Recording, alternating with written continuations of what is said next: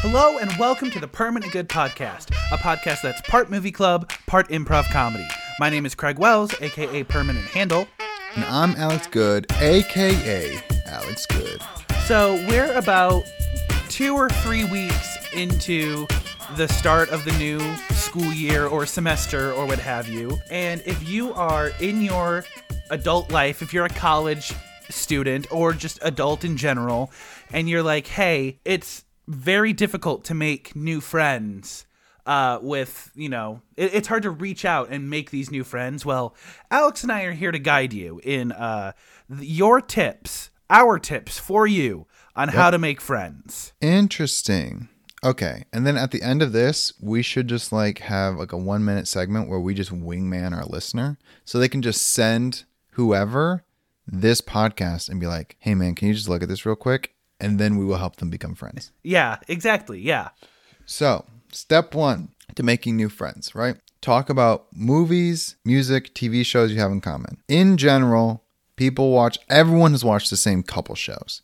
So you can't get into that real niche stuff, but everyone pretty much has seen what's the what's uh like the new Suicide Squad is going around pretty heavy. Yeah. Um so there's a pretty good chance they've seen that. Uh the new Space Jam, I feel like a lot of people have seen that one. Um and if not, there's you've, people have seen the old one. So there's something yeah. to talk about. And you know, there's also Marvel movies. You could talk about the new Spider-Man trailer. Yeah. Um, that's always a good good thing. Um, yeah, and just like the more basic, the better to start with. Right, because you don't want to go into like, hey, have you started the second season of See with Jason Momoa on Apple TV Plus? No one is going to say yes. Yeah, Not a are- single person. they- they're gonna hit you with a I know what all of those words mean individually, but that sentence is gibberish. right. So go basic, and then maybe you can be like, hey, do you like hip hop? And they'll be like, well, yeah. Well, do you like Kanye West? Well, he's a little crazy, but I listen to his music. And then, and then you can go to, hey, have you heard his new album, Donda? Then you can get to that point. The issue is if you just go, "Hey, have you heard the new Kanye West album Donda?" It makes you come off like a pretentious Kanye West fan, Yeah, it, it makes you that. sound like you want to talk about Kanye West, not I want to talk to this person. right. So start broad, narrow it down. Step two, I think that it's very important to uh, make your intentions clear very early. I, I think it's it's very easy. It, it, it might seem a little uh, blunt, but it's very worth your time to just say, "Hey, DTF, uh, yeah, friend? exactly, down to friend." Yeah, it's like, "Hey, I'm trying to take initiative in making new friends. Do you want to trade Snapchats?" It can be as easy as that. And if they say no, time for kidnapping. Yeah, man. Because what I don't want you to, I don't want our audience to be quitters. They need to know that no is never really a no. you know? I, I I want them to hear. I want to wait until I know you better and interpret that as well. Time for them to get to know me better with like a menacing tone in their voice. Yeah. It means when they say no, what they're really saying is try harder. because listen, and worst case scenario, they get they call the cops on you. Now you have an opportunity to make friends with the police. Right. And guess what? No one ever went to jail for being too persistent. Worst case scenario, you get a restraining order. And guess what? They were never going to be friends with you anyway. So on to the next one. Yeah, and and even if you do get arrested, even if the cops don't like you, you have an opportunity to make your persona notorious in a good way. Dude, like, rap chicks dig rap sheets, bro. yeah, Guys, dig rap sheets. It's the one thing that both are on the same page is we want a bad guy, bad girl, bad they. We want someone who's done some time. Street cred is important in all communities. I mean, just like look at Ted Bundy. Dude did horrific things. God awful, deplorable man. But they got Zac Efron to play him. So what we're saying is you can never get too low. No matter how low you get, they can still make a Zac Efron movie out of it. Right. And step three, if they say no, meet their parents because parents have a crazy habit of being like, oh, Have you are you going to school with this person? Have you gone to class with this person? You should be friends with this person. So if they're not giving you the time of day, talk to their parents. Their parents will make it happen, dude. Yeah. Listen, Parents always they ask me all the time, like, "Hey, are you still friends with uh, Hannah from high school?" No, I haven't talked to her in years. but they And- keep bringing it up, so just get in with the parents, man. And here's how you get in with the parents. This is step 3A. Bring a homemade dish, no matter what it is. You could bring the most basic pasta with the most basic sauce. If you walk into that front door and be like, hey, I brought a dish, you won. Congrats. Yes, and remember flowers in a vase, preferably. Yes. Uh, so now that we've given you the tips on how to like make those friends, here's like a little bit of audio that you can play about yourself, and hopefully this will bring the person that you were trying to uh, initiate this conversation with over to you. Wow. You have picked the right individual. Not only does this person have an amazing taste in podcasts, they have an amazing personality. They have an amazing track record, and what a genuine friend they would be. This person is so selfless, so giving of their heart and time. They they took my cat out of the tree. They saved my cat out of the tree. I don't even have a cat. They're just so selfless that they knew that that cat was speaking to me. This person noticed you across the room and said, You know what? There's something about them that brings a warmth to my heart, and I want to be close with them. I want us to share secrets and support each other. I know that they've gone through some things, I've gone through some things, and right now we're carrying those burdens ourselves. But together as friends, we can help. This person wants to start a family with you, and they understand that that might be a little too fast for you, and they're willing to go at your pace. They want to know what you're comfortable with and meet that, but they also want you to know that starting a family with you is their end goal. They want to meet your family. They want to be a part of your family and they want to start a new family with you. And there's no turning around from that. There is no saying no. This person will get their way in the end. And I know what you're thinking. Wow, well, this person seems really needy. This person seems like they want a lot from me, and I barely know them. Well, this is our PG stamp of approval. They have been listening to this podcast. We have trained them in the ways of a righteous and chivalrous person. They are well cultured. They know when to say no, and when they, they know when to ignore a no. And their whole life is led by yeses. You can trust them to the end. And yes, their financial situation isn't ideal because they're not, you know, obviously paying for content. And yes, we know that sometimes their decisions are questionable, but that builds character. And that's what you need in a friend. Now go. Be off with your new friend. Make a new life together. But remember, don't ask about the dog. Anyway, do you want to talk about the movie? Sure, man, let's talk about the movie. Multiple movies. We watched two. So we are continu- yeah, we are continuing our best and worst series throughout September and we are watching two Anne Hathaway movies. Uh her best movie is Bride Wars and er, sorry, that was totally wrong. Yeah. Her worst movie is Bride Wars, and her best movie is Les Mis. So we're going to be talking about both of those movies with full spoilers. If you do not want to hear us talk about them and move on to the improv segment, you can go to this time code right here. Time code 45 minutes, 10 seconds. Which one would you like to talk about first? Let's start with the bad movie. Okay, so Bride Wars is a movie with Anne Hathaway and Kate Hudson. They're two lifelong friends who have shared pretty much everything together, and they share a dream of getting married in June at this place called the Plaza. And through some rigmarole, they end up having their wedding scheduled on the same day at the same place, and they're basically trying to fight each other over the venue. That's the movie. Yes. Um, whole thing takes place in New York. It's the Plaza Hotel, right? It's a real place. You can actually schedule your wedding there. Now, here's the thing. This movie came out in 2009.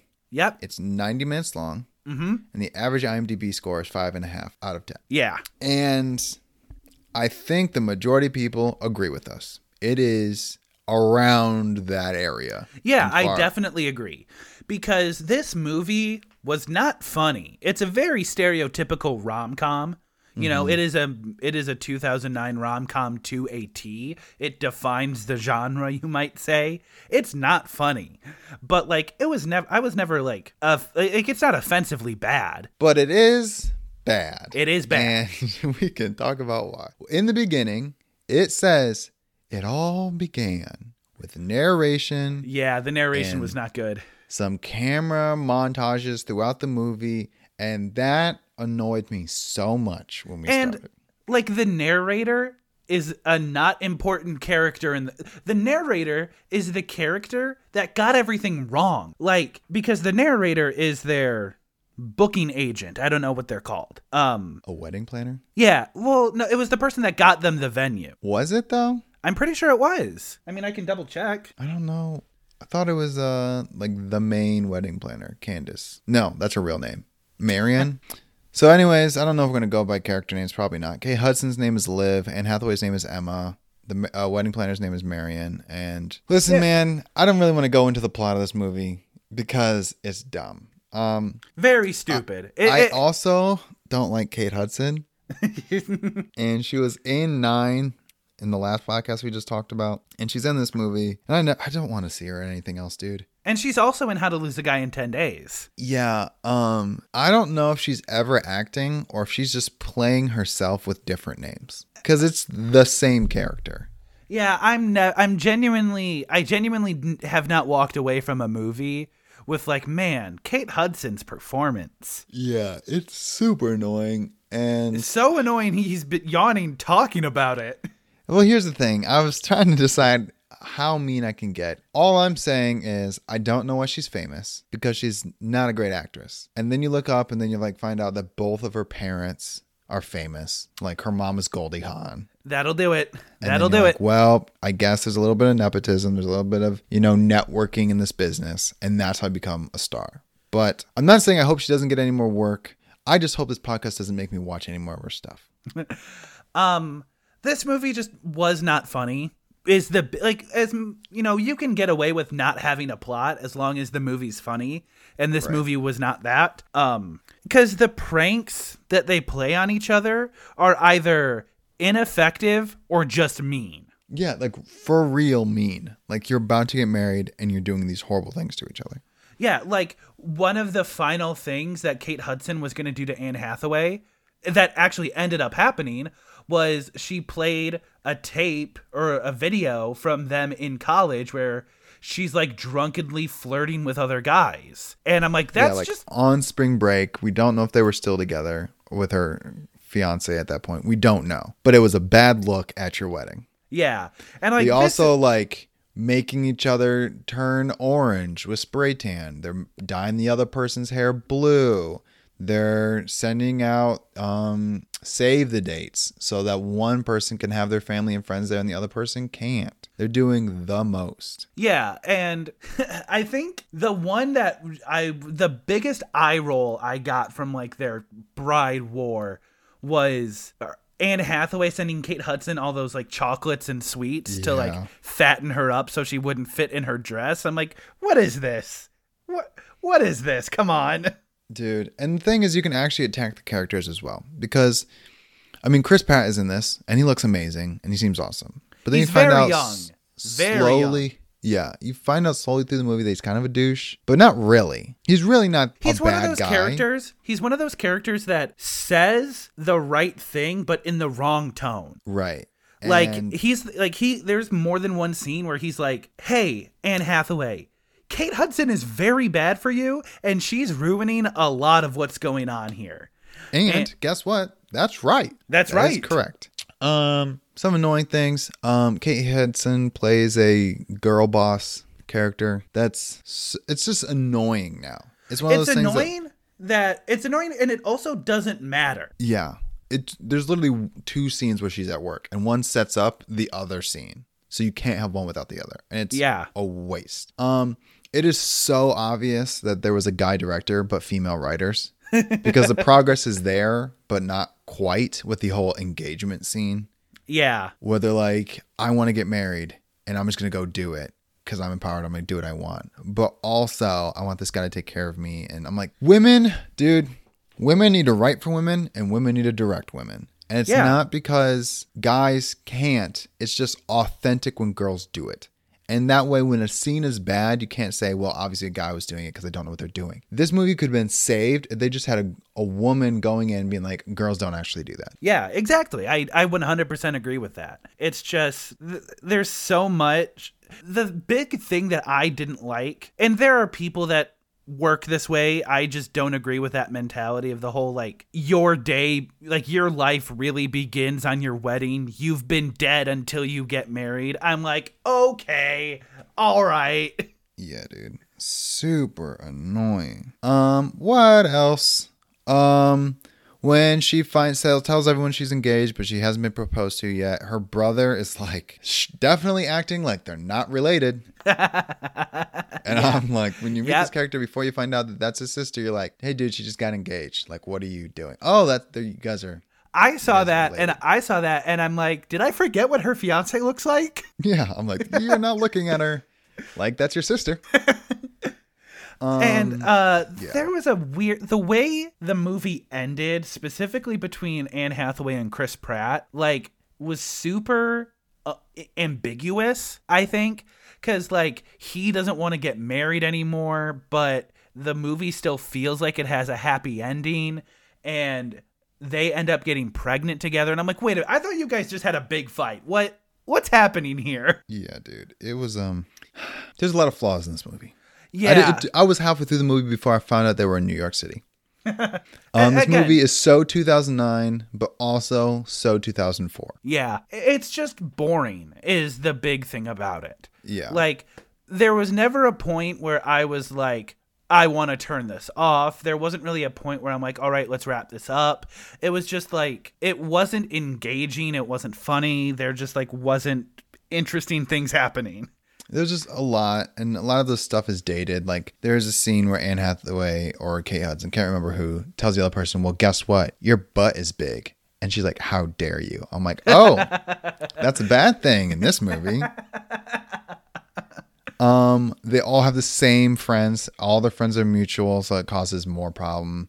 There's like a strip club scene where there's like a dance off. Which, let's be clear, neither one of them was good. I mean, Anne Hathaway was way better. She was. One of them were good. Yeah. When when there was like two parts to that dance, and the second part was definitely better, but the first part where they're just like dancing next to each other, and it's like Yeah. it, they were both dancing like dads at a barbecue. Like, what's going on here? Um, most of the movie happens in the first hour, which is you're like, well, obviously it's a 90 minute movie. Of course, most of the movie happens in the first hour. The amount of things that happen in the first hour compared to the such a little amount that happens in the last 30 minutes is wild. In the last 30 minutes, the wedding takes place and the end of the movie takes place. That's it. Yeah, th- there's a lot of like they end up compromising and both using the space at the same time, which is like, duh, how did we not start with this? Yeah, there's a reason you guys, it's possible to do it. It just sucks, right? Yeah, get over it. And so they end up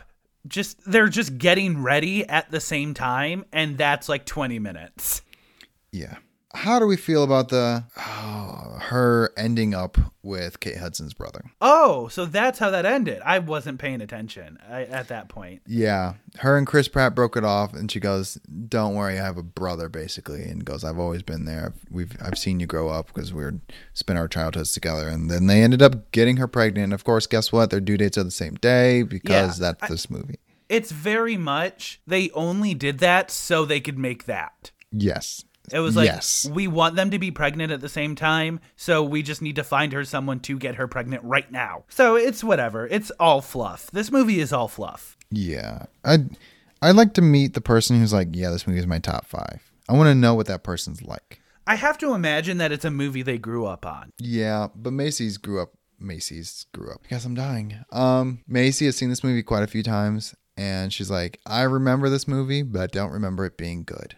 And I feel like that's most people when they think of this movie. It's just so of its time that this was what the standard of movies was. This is what movies were like in 2009. So, Yeah, It's a very bad mom movie. It's a And very it's- mom movie. and it's I felt bad for Anne Hathaway because I'm like, did you just need the work? Because I get it if you needed the work, but you're better than Yeah, this. it had been a minute since Princess Diaries. Right. Also, Anne Hathaway's a great actress. She didn't need to do a lot of acting in this, but she still outacted everybody.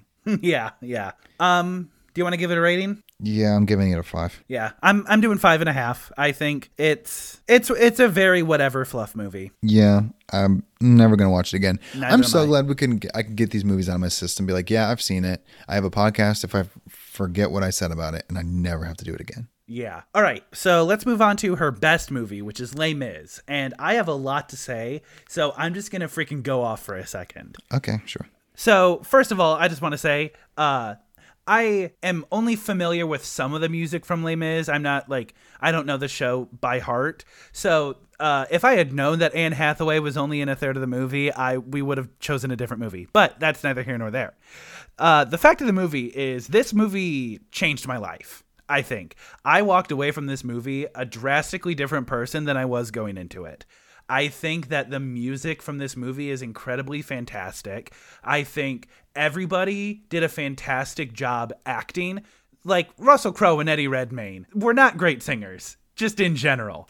But it but their acting performance was fantastic. I loved it. There was so much was happening back to back to back that I always felt engaged. I always I was always enamored in what was happening next and I was just always excited to see the next thing that was happening. And I think Anne Hathaway specifically, this her Anne Hathaway in this movie might be in my top 5 acting performances ever. Just in a movie. Her as Fantine is just absolutely heartbreaking and just like it hurts to watch and it, it's just an amazing performance. I think that this movie does so much well and so much good that I can't have any other opinion on it than to just be like completely amazed by it. Well, this movie's okay. Um, here's the thing. I like musicals. However, I hate musicals where they're not allowed to talk. And this is one of those musicals where you are not allowed to speak. You have to sing. There are maybe, I want to say, two dozen lines that are spoken. Everything else has to be sung. And it felt like a bit sometimes. And the lines of dialogue are like, "Get back, deliver this letter." It's very like short sentence, like like we need to get a message across real fast. Yeah. It's like, watch out. Like that that that's what would happen. And the singing for me is just like some of it didn't even rhyme. It was literally like we are going to have a conversation, but we are going to sing the conversation. And that annoyed me. So it was to a level that it was almost hard to enjoy this movie. I love that kind of stuff. It's just that's my taste. It yeah, it's such a stylistic, it's a choice, bro. And once you decide this is going to happen, it's got to happen. I've seen this movie live when my friends did it, and it is so much better as a movie, and that's not a, you know, a diss against seeing it live. The problem is is there's so much going on and so much so much of it is so like small that on a stage unless it's huge, you have no idea what's going on. Yeah. And like by that I mean the master of the house where stuff is being stolen. On stage, I can't see things being stolen. Yeah. I can't see it. So I don't know. I'm that's so important to those characters. There's essentially characters that run a house where they steal from every person that comes in the hotel. I couldn't see things being stolen, so I just missed that huge part of the plot. Um, there's a at the very end, he's like, I saw this man being carried through the sewers. He it was a dead body. You can't trust Jean Valjean. And he goes, I even got this from the dead body. On stage, I don't know what he's talking about. I don't know. Also, you can't watch this movie without subtitles. You have to. Yeah. You have you will have no idea what they're saying. Um, they're in France, but they have British accents, and there's the singing makes it hard to understand what they're saying. yeah. That all being said, the fact that dude, it it pissed me off that they couldn't just say stuff. However, Anne Hathaway and Hugh Jackman might be the best actors of our generation. Dude, they're so movie. good. It's It so was- good.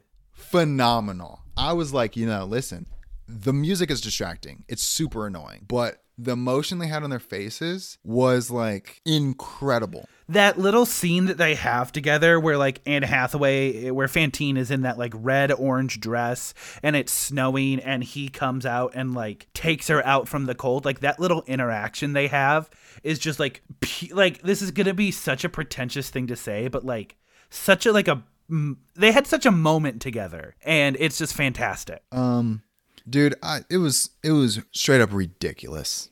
It was nuts. Um here's my opinion on Russell Crowe because a lot of people went in on him like, man, his singing isn't really good. They should have got Gerard Butler. They're the same person. they are straight up the same person, and one of them was in Phantom of the Opera. Yeah. Yeah, I definitely agree. They should have got Gerard Butler. It would have been amazing, and I would have loved that character even more. That being said, I like Javert a Yeah, lot. I dude, love if I were to be if I were to be in this show, I would want to do Javert more than I would want to do that's me. That's me. I was literally about to say that. Like, if I had to be in the show, I want to be Javert before I want to be any other part. Yeah. Um, if you want the music, te- if you want the the technical reason on why Russell Crowe's voice isn't that good, it's because his voice is very in his throat when it needs to be in his nose. So he's like swallowing all of his sound, and I'm. It's such like a basic thing that I'm surprised that one voice coach wasn't on set. That's just like, hey Gerard, don't do that. Yeah.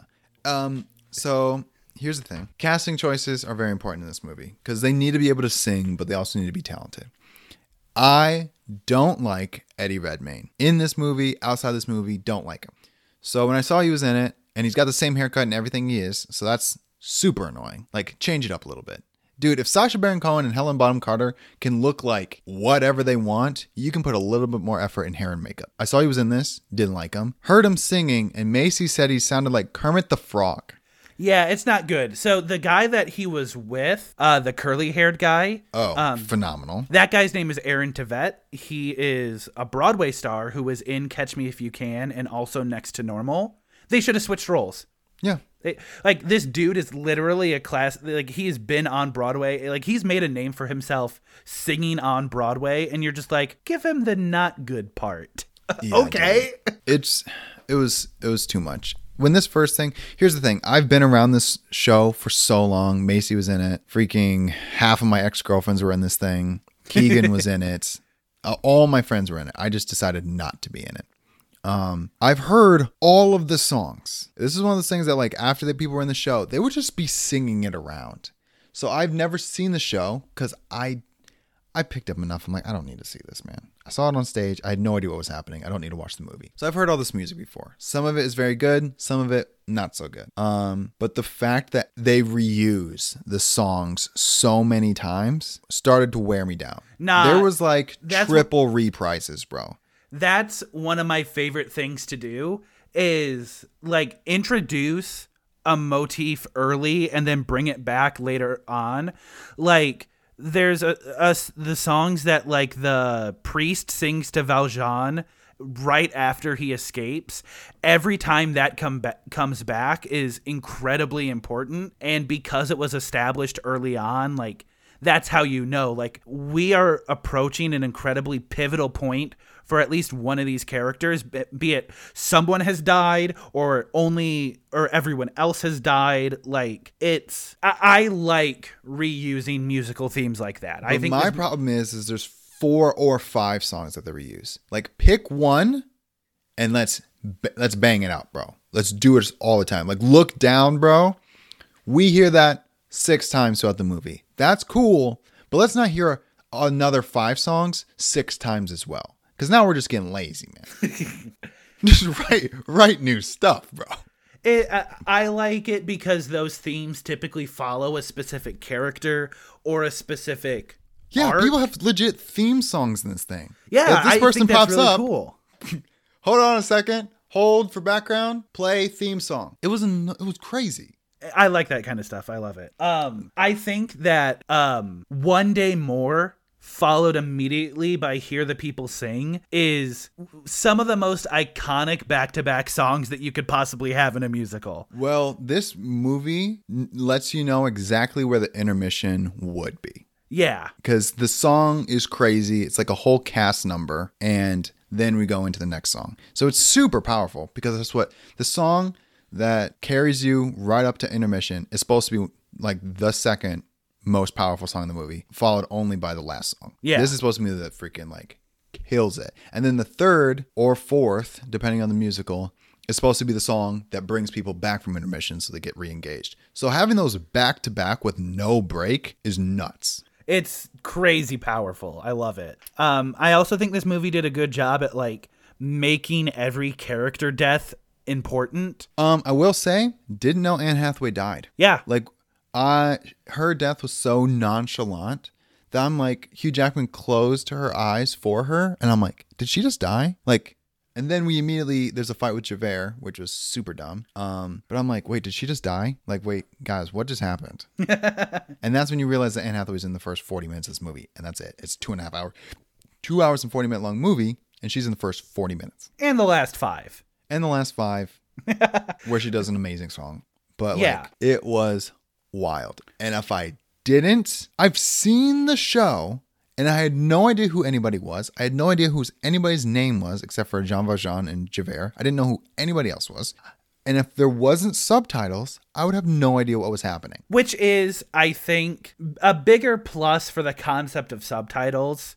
Just because, like, there are so many movies and TV shows that, like, follow that problem of just so much is happening. I need subtitles to keep up. That isn't, I- that, I don't think that's a problem unique to this movie. And because I have the option to turn subtitles on, I don't think that that's a problem. I'm not going to take away points for that. all right Um, I So- cried twice during this movie. okay I cried when Eponine died because Mm-hmm. Little Fall of Rain is a very beautiful song. i think she in most musicals she is the mo- the best singer Yeah. Eponine, when people cast out of colleges, high schools, whatever, whoever gets cast as Eponine is nine times out of ten the best singer in the show. Yes, I agree. And, And in this show, she freaking knocks it out of the park. And then I also cried when Valjean died because it was heartbreaking. Yeah, I- I, I didn't. I didn't feel a whole lot of emotion. I was engaged for the second half of the movie. Yeah, Because the sure. first half of the movie, there was a lot. I was so annoyed. It took me a while to get used to it. Um, the only when reason Helena Bonham, what was that? Sorry. No. The only reason I didn't cry during I Dreamed a Dream is just because it's so powerful. I was more like awestruck at the performance than I was saddened by what was happening. Right. Um, when Anne Hathaway died, and then we meet Helena Bonham Carter and Sacha Baron Cohen, who are taking care of Cosette. That marks a whole different movie. We are now watching movie. something different. Yeah. Um, because Master of the House happens, you find out Cosette is now freaking twelve years older or whatever, nine years older. She's a teenager. Jean Valjean, Hugh Jackman, looks exactly the same. Russell Crowe looks exactly the same, but now we get introduced to a character. I'm like, who is this? Oh, that's Cosette. Good thing there's subtitles, because I have no idea who you are. um, then we watched an adaptation of Annie for a second. yeah. And then um read the whole Ed, Eddie Redmayne Amanda Seyfried drama happened. Yeah. And this marks the I just met you, but you have changed my life. Yeah. And it bothers me every time I see it. not my favorite not my favorite romantic trope. Um and I'm see, I'm ready for the I just met you and I gotta chase you down. Like in Hitch. I just met you, but we have to have a second date. This is I just met you. I would die for you. On my deathbed, give Cosette this letter, knowing that I thought about her in my last moments. I'm like, you guys have had one conversation. yeah. Uh I think Amanda Seyfried is fantastic in this. She doesn't do a lot, but I just think she's a beautiful soprano. I just wanted to say that. Yeah. As far as like um ratio to how famous to how good of a singer, she's like right under Anne Hathaway. Yeah. Because Anne Hathaway not- is most famous, very talented. Amanda Seyfried, very famous, also very talented. Yeah. I did not I honestly didn't expect her to like be as strong as of a soprano. Like it like when she was just like belting those high notes, I'm like okay, wow, good job, Amanda. good job. So there's also some things that like there's things that annoyed me about this movie that I knew imme- immediately. Oh, this bothers me. And the big one was, well, have a freaking conversation because the fact that you guys are singing but nothing is rhyming because you're just saying sentences with notes attached. The fact that everyone had vibrato was killing me. Like it was a stylistic choice. that hey, everyone, you're gonna have to sing like this. It was it was wearing me down. Another thing that's weird about musicals in general, but it was obvious in this, is that when people are singing, extras can't be talking in the background because it'll get picked up in mics. Even if um, all the songs are pre-recorded and these people are basically like listening to music on set and mouthing the words, and then they'll just play play them in post. Everyone in this movie is essentially overacting and mouthing casual action in the background because they can't interrupt the main actors. And in real life, there's background noise. There's extras. If you're in Wall Street, there's extras like making calls, phones are ringing, all that stuff is happening. In this, there's nothing else going on. Well, there's I stuff mean, going on, but there's no sound attached. you and that know- killed me. you know that, that that's just a very theater thing to happen. It's like create enough action to um mimic some like action going on in the background so it's not dull, but just like also we need to focus on the people that are important. And I was never distracted by the background. So that, I was I wasn't distracted on the background, but it was weird not hearing anything. Because we've watched enough movies that like when conversations are happening, there's supposed to be other things going on to remind you where the people are at. In it's super important on stage that there's no background noise because most of the time people are mic'd up. And another thing is like in on stage, you can look wherever you want. You can look wherever you want, but you're supposed to look at certain people. In a movie, the camera will tell you where to look. So let everything else happen. Well, and th- these songs were recorded live on set, with the exception of the first one. Yeah, so that's why they can't. So I understand why they can't, but it annoyed me that in a movie we're focused on one person, but there's nothing else going on. Cause I forgot where we were so many times. Where are we? What's happening? Because this song is a little long, and I don't know what's going on anymore. Yeah, there were very few songs in this movie that I just straight up did not like. Yeah, Um, I can't really think of any off the top of my head. I like there the only song that I started out not liking but then immediately came around to was the song where Valjean is watching Marius like command the rebellion and he's and he has that like moment of, "Oh, I can't provide for Cosette anymore because like I'm scared of Javert catching me, and so I'm gonna help Marius survive this, so he can go back to Cosette and take care of her. right, It's good, just good stuff happening. Lots of good stuff happening. right. One day more. Obviously, the intermission song, and it was very good, So good. very good. There, I also really liked the song where Valjean uh, decides to break his parole. Where Oh um, yeah, yeah, yeah.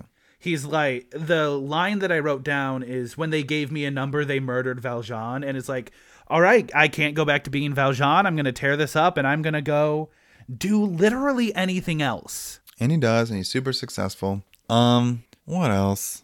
Oh, okay, here's the thing. Five favorite characters. Jean Valjean, Hugh Jackman, obviously. I think he has to be. Javert, I love the character. Russell Crowe, not a great casting part. Anne Hathaway, Fantine, obviously. And then I'm I'm gonna say Helena Bonham Carter as the madam. Yeah, And then I'm going to say Eponine. And here's the thing with Eponine. She almost didn't make the list because there's a couple other great people. The fact that she didn't, she wasn't a hero for saving somebody and jumping in front of the bullet. She just killed herself. when you grab the gun, don't point it at yourself, point it away. I she did grabbed the the gun from shooting a kid, points it at her stomach, and then the gun goes off. I'm like, well, what did you think was going to happen? yeah, yeah. You just killed yourself. You're not a hero. You had a death wish. That annoyed me so much. And I didn't. Once that happened, I'm like, I don't care if you die because we knew this was going to happen. We knew this was going to happen. What did you think of uh, Gavroche, the little kid dying for freaking no reason? it was just one of those things where like it's telegraphed before it happens so you have like a second to emotionally prepare um and it's just it's like you said they they kill him just to like Make you feel something. yeah it's to re-vilify the army and reinvigorate the rebellion. Right. Like that's what that is for. So I think it serves its purpose. I think it's like, all right, we now like it's like new fuel to the fire of these guys need to win, which makes their loss more devastating. Right. I think this movie will make you forget that they lost, though. That's the annoying part. Um, I disagree because only for only because Empty Chairs at Empty Tables is a song that exists in this movie. Yeah, yeah, yeah. Super annoying, though. Did not like that song at all. Hate Empty Chairs. Hate I it love so empty. much. I love Empty Chairs. I don't like Eddie Redmayne's performance of it. Also, shout out Eddie Redmayne, who dies, gets carried through the sewer. His life is hanging by a thread. Hugh Jackman saves him, comes back, only wears a sling. I'm like, you are fine, except you pulled a muscle? Like, what happened? I dude, the there was a moment where where uh, Valjean is carrying him through the sewers, and he does this like Mission Impossible move where he like jumps up and spiders onto the wall and like starts climbing up that way. And I'm like, all right. I guess all those years on the ship really built you up, man. Yeah, man, this guy's hella jacked. Very The amount of stuff he's just lifting heavy things. I'm like, all right, all right, man. You need to flex on us. Um, another last thing that I have to complain about musicals, and especially this one. And this one does the worst than anything I've ever seen.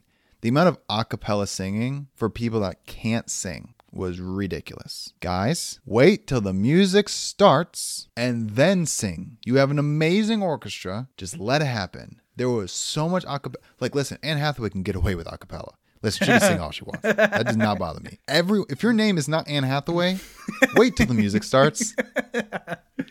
Because Hugh Jackman's good, but he's not that good. I don't want to hear bars and bars and bars of a cappella singing. Wait for the music. It was annoying. Um, a couple other things that were annoying. Hugh Jackman only ages through his hair, and then at the very end, he has like dark red circles around his eyes. But I'm like, up until this point, bro, bad. he looked bad at the end. But I'm like, we've seen you essentially go through 25 years of your life. You look exactly the same, except your hair changes. That's it. Yeah. It, was a, it was like stage makeup stage hair and not movie makeup movie hair because movie makeup will make you look freaking 90 years old if they want you to. yeah. Yeah. um The thing that I thought about, I could have looked into this. I just chose not to. This movie must have taken a bajillion years to make. Just like filming alone was le- must have been just months and months and months. yeah uh, This movie has 300 credited actors in it. but also a 61 million dollar budget Yeah. which is a lot of money It's a very lot of money. that's a lot of money um when hugh jackman says he's gonna leave he goes listen she's not even my kid you know i made some mistakes in the past i can't i can't be there for anymore. I'm jean valjean. I'm getting chased by javert right? Whole thing. Eddie redmayne is stoned that entire scene. If you go back and watch it you don't have to but our audience if you decide to watch it marius has a stoned face. Like there's no emotion. He's like like he's just zoned out and out of it. And i'm like eddie redmayne man, get out of this movie. And like you don't deserve to be here. It, it- it's basically like Jean Valjean is in, the context of this movie like one of the most notorious criminals because he's like one of the few people to successfully escape parole and he's been hunted by Javert for 20 years like almost like everybody he says I'm Valjean to they're like well time to turn you in you little idiot And but eh, he's been on the run for so long. People are like, "You look familiar." I'm like, "What do you mean he looks familiar? Is this guy that famous?" Yeah, it, it's it's like one of those things where it, it, Hugh Jackman basically told him, "Hey, I'm on France's top five most wanted list," and Eddie Redmayne was, "Do you need help packing the car?"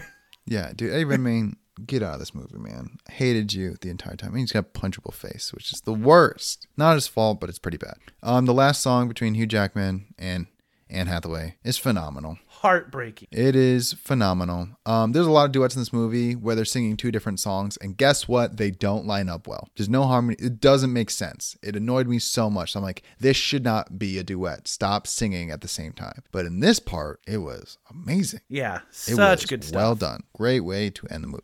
um, why don't you give your rating? So here's the thing. There was a I am divided because there's so many things stylistically that I did not like about this movie. And we've talked about them at nauseum. Be able to talk in a musical, please, and we'll break into song when necessary. It was hard for me to get through this movie, and I wanted to quit multiple times. But I stuck through purely because the acting was so good. I'm gonna give it a seven. And I want to give it at parts of this movie, I'm not gonna lie to you, at parts of this movie, it's a five. And at parts of this movie, it's an eight. But I feel like six and a half is not fair. So I'm going to say a seven. But dude, if you would have caught me dur- during the first 30 minutes of this movie, it would have been a five. And I probably would have gotten shot in the street. But Anne Hathaway does get an Oscar for this movie. And she only did 30 minutes with acting. So I think she deserves it. I'm doing this for Anne Hathaway. I'm giving this movie a nine. This movie freaking rules. I knew it. I knew it. I knew it so much. When Macy was looking at me, she goes, You know, Craig's going to love this movie. I'm like, Yeah, I know. And like, It's going to be one of his favorite movies. He's probably going to cry a couple times. I'm like, Yeah, I know. Because this, this is like This is my stuff. This This is is, my your stuff. stuff, dude. If we had to like dial it in what your type of movie is, this would be, this would be one of them. Okay, and I wanted to say how I felt about this movie was a lot how you felt for There Will Be Blood.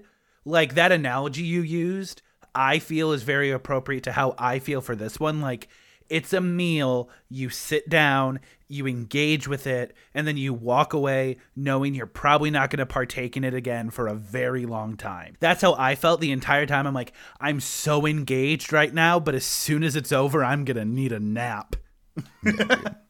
The movie was good, but it was just too annoying for me to ever watch it again. Sure. just- This is too much. Yeah. All right. Well, uh, we've been going for very long, so let's bring back our non-movie listeners. Non movie listeners, how does it feel to skip through 45 minutes? what does that feel like to be like, oh, I just lost half the podcast? All right. Well, we're going to move on to our improv segment. We're going to do some movie style. Now, movie style is an improv game that we play where one of us gives the other person a frame for a movie, be that genre, theme, plot, whatever, and the other person has to give the plot for that movie, basically pitch that movie. But the other person can chime in two or three times and throw in a wrench and kind of divert the plot a little bit.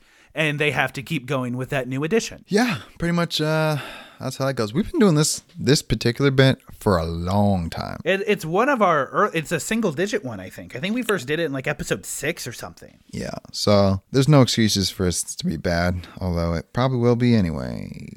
Um, Alex, what kind of movie do you want me to pitch? Let's do a horror. And it's going to be I'm not even going to give you a rating cuz it doesn't matter. Um the big thing I want you to really hone in on is that Danny DeVito's in it. He's a star of it, but it's a very serious horror movie.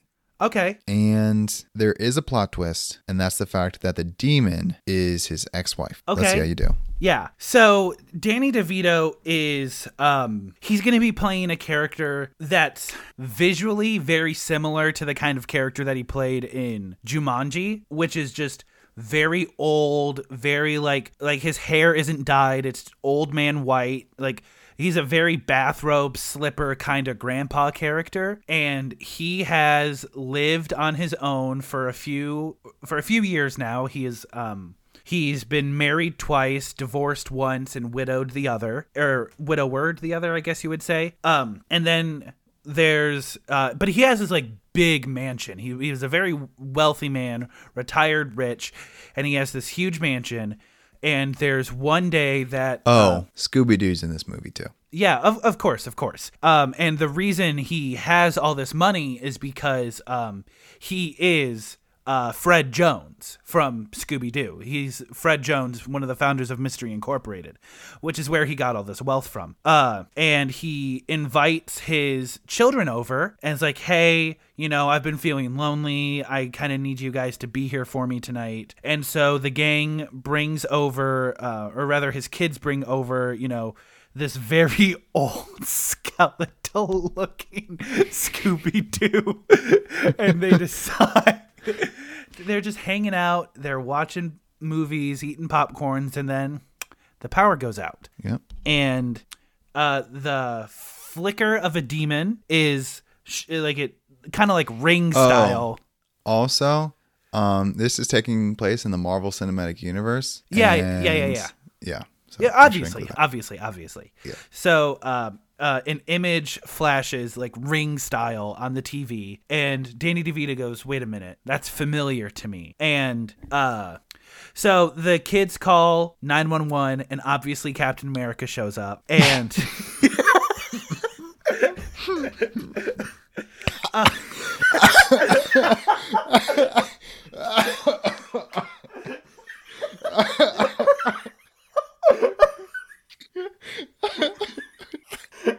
I just spit taked all over my mic, bro.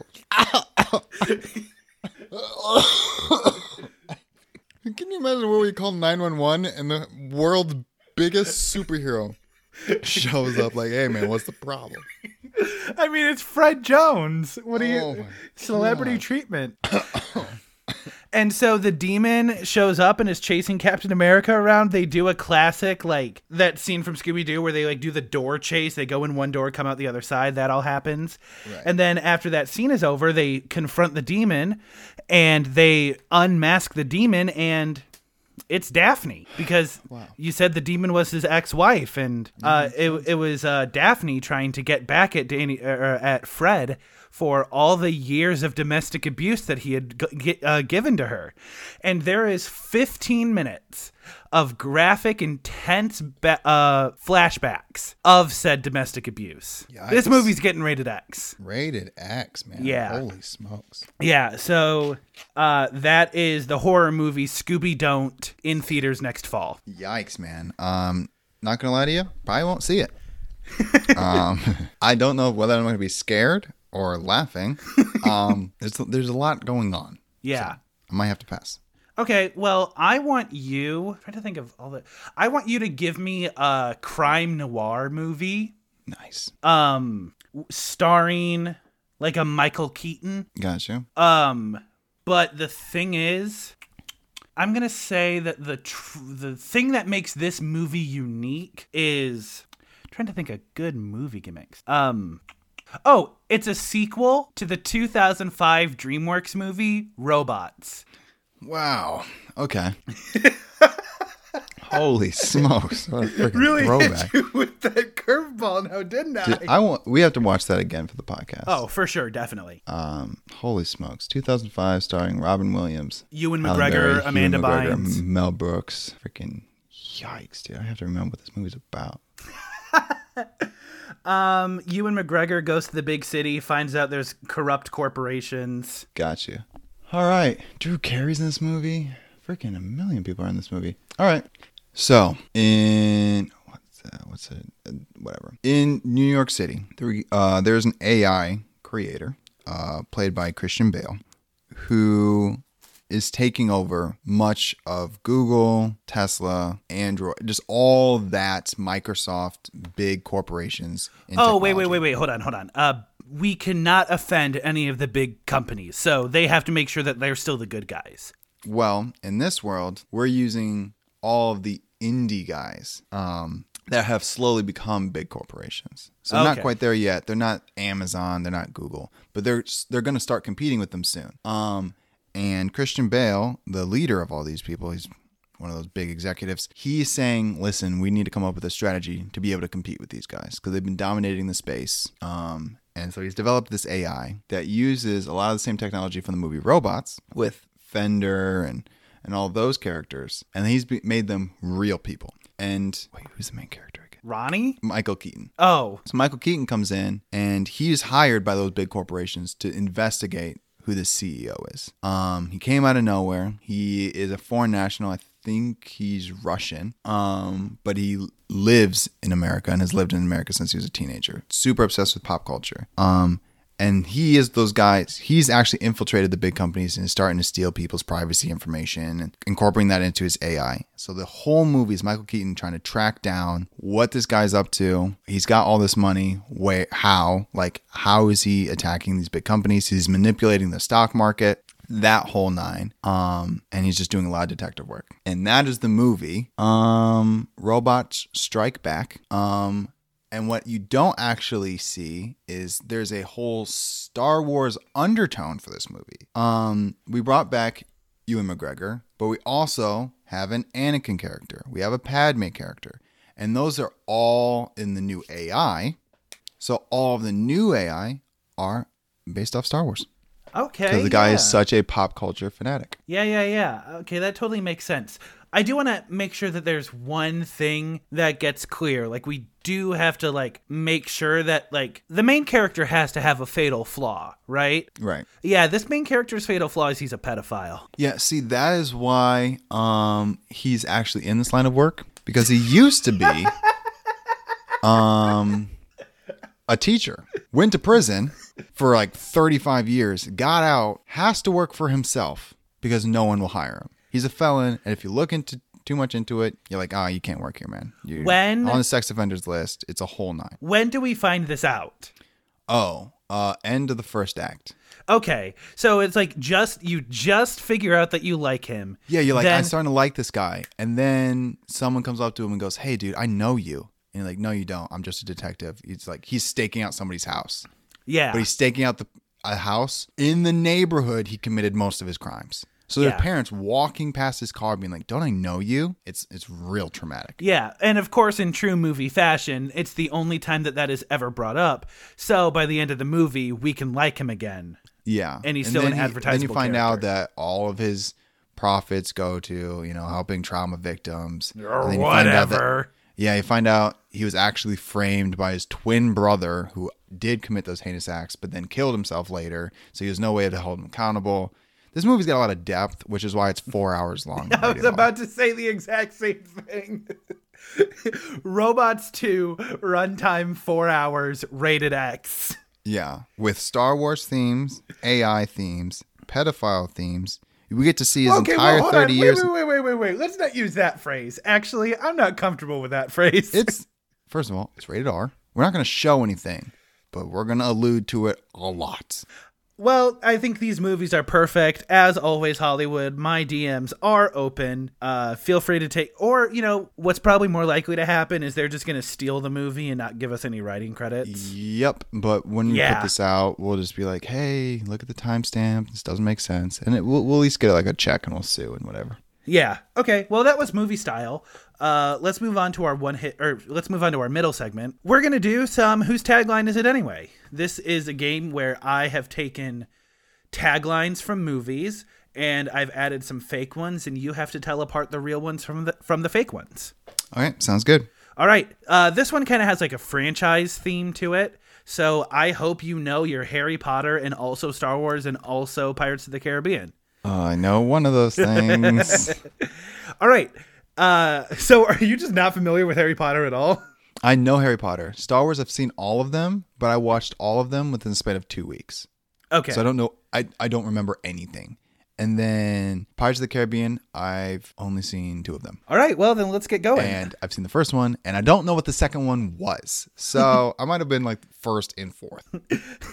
okay. So we're gonna start off uh, Harry Potter and the uh, Sorcerer's Stone. Fire. Let the magic begin. Nope. Harry Potter 2, Chamber of Secret. Hogwarts is back in session. Oh, that sounds good. And then 3, Prisoner of Azkaban. Time for change. I'm gonna rule out the first one. Wait, I'm I'm trying to guess the real one or trying to guess the fake one. Trying to guess the fake one. I think it's the first one. You think the first one is fake? Yep. Uh, you're incorrect. The third one was the fake one. Uh, Prisoner of Azkaban was the fake one. I said it was time for change. The real tagline is Have you seen this wizard? That's so dumb. It, if you would have used the real one, I wouldn't have known. That's whack. All right. Uh, Goblet of Fire. Place your bets. Uh, Order of the Phoenix. The rebellion begins. Listen, I hated that movie, but that's a real tagline. And Half Blood Prince. Dark secrets revealed. I didn't say the first one. I think the fourth one was whack. Place your bets. I don't think that's real. Uh, that is correct. That is the fake one. Yeah. The real tagline is Everything is about to change. D- dude, all so bad. Yeah, hey, guess what? That's the point of most movies. Yeah, I mean, like, if you would have said, dude, you could have gave me that tagline, I could have guessed the movie and been like, oh, yeah, dude, that's totally correct. And I would have felt like you were actually telling the truth. That goes for every movie. Yeah. Um, okay, moving on to the next round. Harry Potter and the Deathly Hallows Part One. Mm-hmm. Trust no one. Oh, that's good. Harry Potter and the Deathly Hallows Part 2, it all ends here. And then Fantastic Beasts and Where to Find Them, the first one, his inner demons just got out. I think it's that one. I think that's the fake one. Uh, any rationale? Um, first two were very convincing. So the inner demons just got out. I haven't seen Fantastic Beasts, um, so I don't know what that means. So it makes sense. Okay, um, that is the fake one.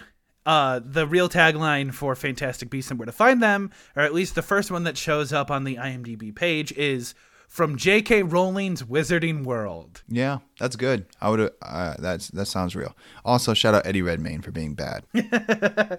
Um, no, the joke I was making with that one is the movie is about um he carries a bunch of magical creatures in a chest and then they escape and he has to go find them. oh, that's the plot of the movie. Yeah. Wow, I'm really glad I didn't see it because that doesn't sound interesting at all. I didn't love it. Um moving on to Star Wars. Yep. A New Hope. Somewhere in space. This could all be happening right now. Okay. Very good. Empire Strikes Back. The hit space adventure returns to bring down an empire. Okay. Return of the Jedi. The Empire falls. I'm gonna say the second one is fake. You are correct. Um, that is indeed the fake one. Uh, the tagline. I feel like that- they just take the stuff too seriously, so they wouldn't be like the hit. I think they would have been like, "This is serious. We need. This is going to change the world." No, so these are all three taglines for Empire Strikes Back. It is. Oh, jeez. It is the adventure continues, the Okay. Star Wars saga continues, and the battle continues. Lots of continuing. Yeah. All right. Phantom Menace. Okay. Every generation has a legend. Every journey has a first step. Every saga has a beginning. That's real. Attack of the Clones. A Jedi shall not know anger, nor hatred, nor love. I And don't remember what that movie's about. So it's about Jango Fett. okay. Uh, and then Revenge of the Sith is explore the dark side of the Force. Ooh, I think it's the second one. You are incorrect. I made up the Revenge of the Sith one. Uh, that tagline is the saga is complete. Sure, dude. Um, they're just so bad at making taglines. Yeah, it's these are awful. impossible to guess. These are actually awful Garbo bad taglines. I I cannot guess because they're all bad. Uh, all right, Force Awakens.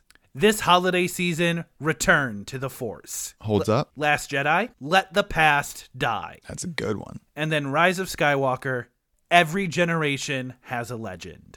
I think it's the second one purely because it was good, and that's off-brand. Uh, that is incorrect. The Force Awakens one was the one that I had made up. I just like listen. I like talking about the Force, so I'm just shoehorning the word Force. Oh, oh, nice. right. The, re- this one was so frustrating because the tagline for Force Awakens is "Every generation has a story," and then Rise of Skywalker is "Every generation has a legend." But the Last Jedi is just "Let the past die." That's kind of gangster. That is that is dope. All right, final round. Pirates of the Caribbean, Curse of the Black Pearl. Okay. Prepare to be blown out of the water. Gross. Next.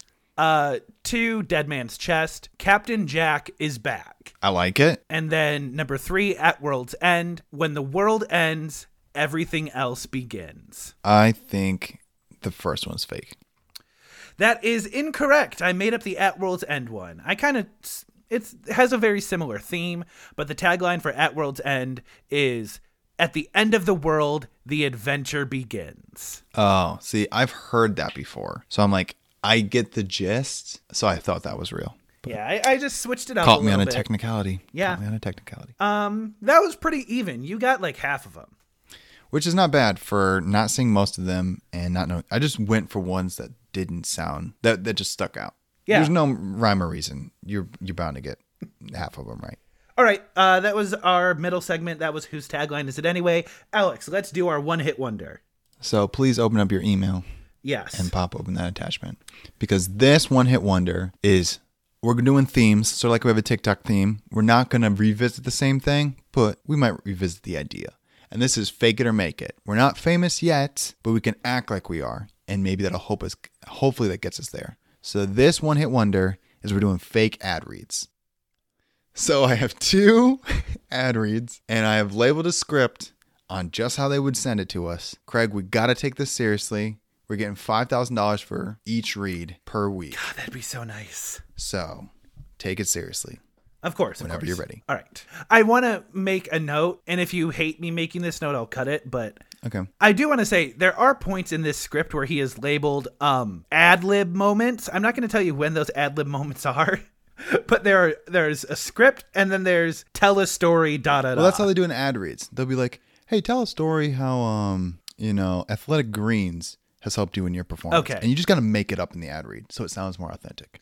All right, here we go. We all know that breakfast is the most important meal of the day, but what are you to do when you find yourself in a rush and you can't imagine what to create out of the random items sitting in your fridge? Well, that's why I make sure that there aren't any items sitting in my fridge. Because the only thing that I trust to get me breakfast and get me through the day is apple flavored toaster strudels. And I don't have a toaster in my apartment. So I just pop that bad boy into the microwave for 30 seconds and it pretty much gets the job done. It's pretty much a heated strudel at that point. but Craig, Craig, Craig, Craig, Yeah. that has nothing to do with our sponsor. That has nothing to do with our sponsor. what are you talking about? We're doing the sponsor for eggs and imagine having a fresh food delivery service that deli- delivers ingredients for your breakfast the night before, so it's always ready in the morning. That is exactly what Eggs and Bakey is to their customers. Eggs and Bakey has what HelloFresh and Blue Apron can't compete with a focus on the most important meal of the day. Tell a story where your competitors let you down. So I had HelloFresh for about um, one month. And the issue with HelloFresh is they kept sending me, you know, what was it? Linguine, a lot of like Italian food, a lot of noodles, and none of that could be used for breakfast. And I asked them, like, I need breakfast food, man. I have a horrible time with breakfast. I don't want to eat cereal. Hey, hey, hey, Al- day." Alex, Alex. Um, I I'm actually sponsored by HelloFresh, so we can't we can't. And that's why. I had Blue Apron for about 30 days. And listen, I had the same problem. With, I, had, I had a problem with them. They kept giving me the same Again, noodles. I'm sponsored by these. We can't diss on these guys. Why settle for a boring Italian meal or authentic Mexican when you could have cinnamon French toast or free range eggs for a gourmet omelet?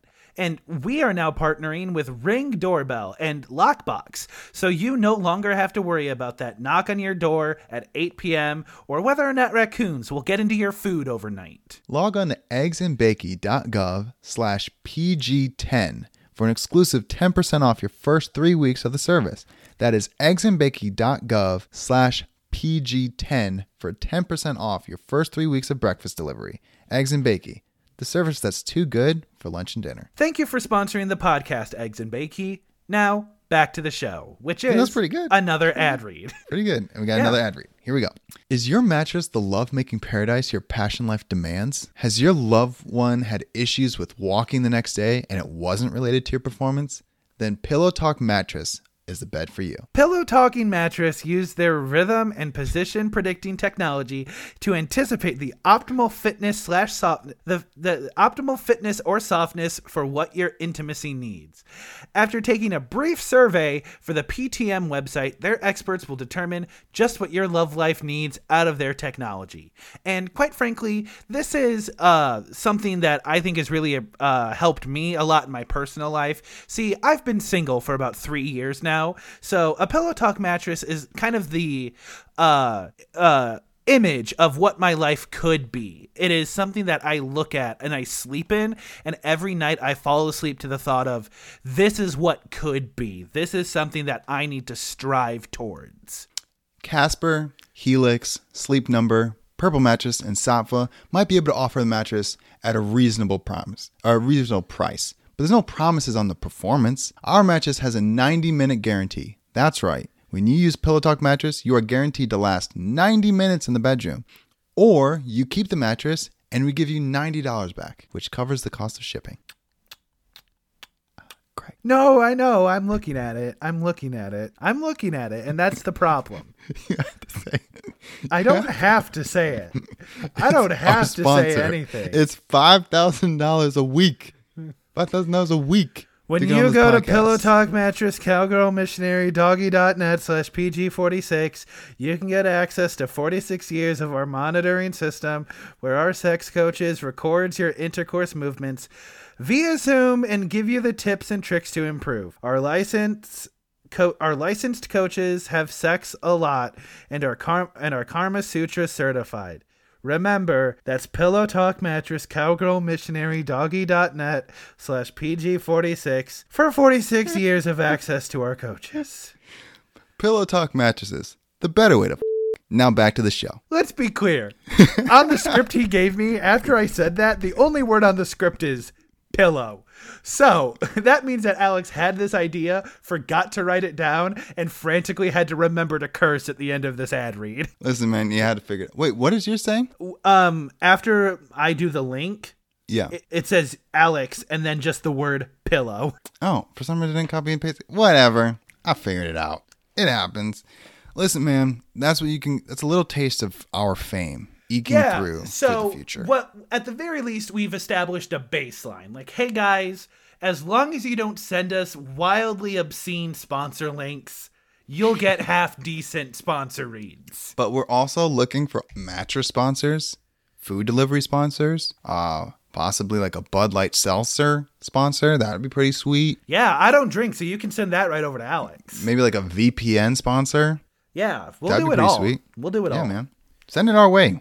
And it, you know, it doesn't even have to be five thousand dollars a week. No, I'll do, dude. I'll do it for Wait, like don't, no, no, no, no. Take it through our lawyer. He'll negotiate price, but I'm sure we can work something out. Yeah, yeah, uh, yeah, yeah, yeah. Anyway, that was our one hit wonder.